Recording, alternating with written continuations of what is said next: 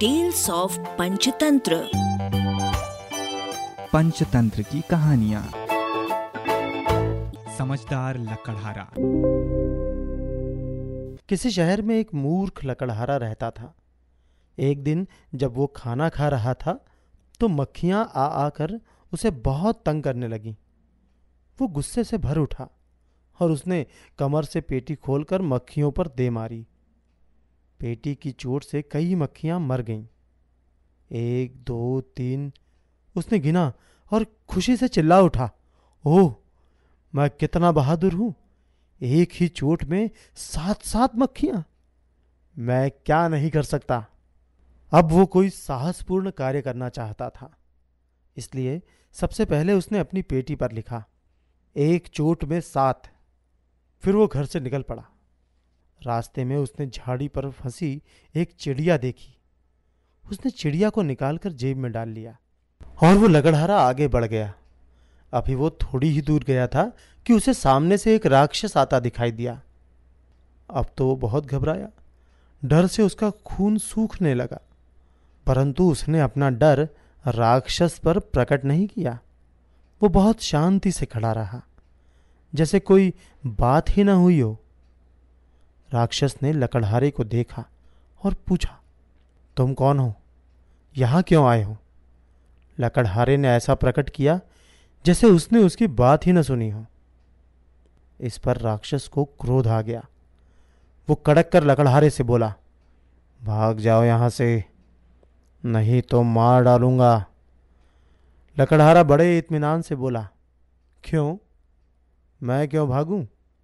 क्या तुम मुझसे अधिक बहादुर हो? तुम मुझसे लड़कर देख लो। राक्षस बड़े ज़ोर से हंसा और बोला, तुम तुम मुझसे लड़ोगे? क्यों मरना चाहते हो? भाग जाओ यहाँ से। मैं तुम जैसे छोटे आदमी से क्या लड़ूँगा? अगर तुम देखना चाहते हो कि कौन बहादुर है तो पत्थर फेंक कर देख लो। जिसका पत्थर दूर जाए, वही अधिक बहादुर है। यह कहकर राक्षस ने जल्दी से एक बड़ा पत्थर उठाया। और उसे बहुत दूर फेंक दिया।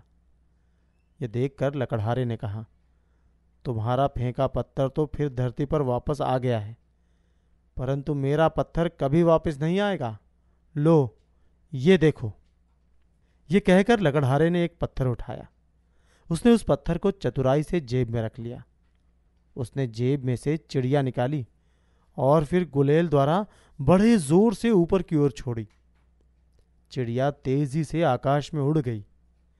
राक्षस ने समझा कि लकड़हारे ने पत्थर इतनी ज़ोर से फेंका है कि वो ऊपर की ओर चला जा रहा है। उसे लगा कि लकड़हारा सचमुच उससे अधिक बहादुर है। परंतु वो अभी यह बात मानना नहीं चाहता था। इसलिए उसने एक पेड़ को उखाड़कर लकड़हारे से कहा, क्या तुम इस पेड़ को उठाकर चल सकते हो? इसे, इसमें क्या रखा है? चलो आगे से तुम उठाओ। और पीछे से मैं, लकड़हारा बोला। राक्षस ने पेड़ को तने की ओर से उठा लिया और लकड़हारे ने पीछे से पेड़ की एक टहनी पकड़ ली। पेड़ का सारा बोझ राक्षस पर पड़ रहा था। अतः कुछ ही दूर चलने पर वो थक गया और हाँफने लगा। उसने पेड़ को धरती पर गिरा दिया और लकड़हारे की ओर देखने लगा। अरे, रुक क्यों गए? क्या थक गए हो? मुझे देखो। मैं तो बिल्कुल भी नहीं थका।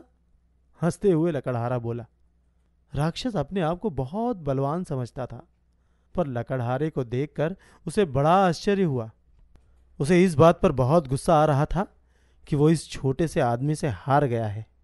मुझे ज़रूर उसे पाठ पढ़ाना चाहिए, उसने सोचा और लकड़हारे से कहा, चलो भाई, मेरे साथ चलो, आज तुम मेरे घर पर ही ठहरना। लकड़हारा राक्षस के साथ चल पड़ा। घर पहुंचकर राक्षस ने लकड़हारे का बड़ा आदर सत्कार किया। फिर उसने उसके लिए एक पलंग बिछाया और उसे आराम करने को कहा। लकड़हारे ने सोचा कि हो न हो, इसमें राक्षस की चाल है। उसने पलंग पर कपड़ा डाल दिया, जिससे लगे कि वो सो रहा है। फिर वो एक कोने में छिपकर खड़ा हो गया। रात को राक्षस ने पलंग में आग लगा दी। ये सोचकर कि अब लकड़हारा जल जाएगा। वो खिलखिलाकर हंस पड़ा और बोला, ले बच्चू, अब तुझे पता चलेगा कि कौन बहादुर है। फिर वो सो गया। अगले दिन जब राक्षस सोकर उठा तो उसने देखा कि लकड़हारा उसके पास खड़ा मुस्कुरा रहा था। ये देखकर वो बुरी तरह घबरा गया और भूत भूत चिल्लाता हुआ वहाँ से भाग निकला। अब लकड़हारा बहुत खुश हुआ। और राक्षस के मकान में बड़े मज़े से रहने लगा। एक दिन वो पास के एक जंगल में घूम रहा था कि उसने सामने से कुछ सिपाही आते हुए देखे। उसने पूछा, तुम कौन हो?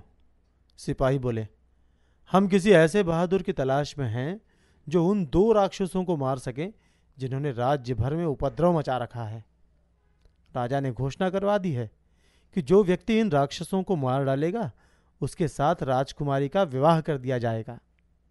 लकड़हारे ने तुरंत अपनी पेटी सिपाहियों को दिखाते हुए कहा, पढ़ो, इस पर क्या लिखा है? एक चोट में सात। पढ़कर सिपाही दंग रह गए। वे बोले, आप ही जैसे बहादुर व्यक्ति की हमें तलाश थी।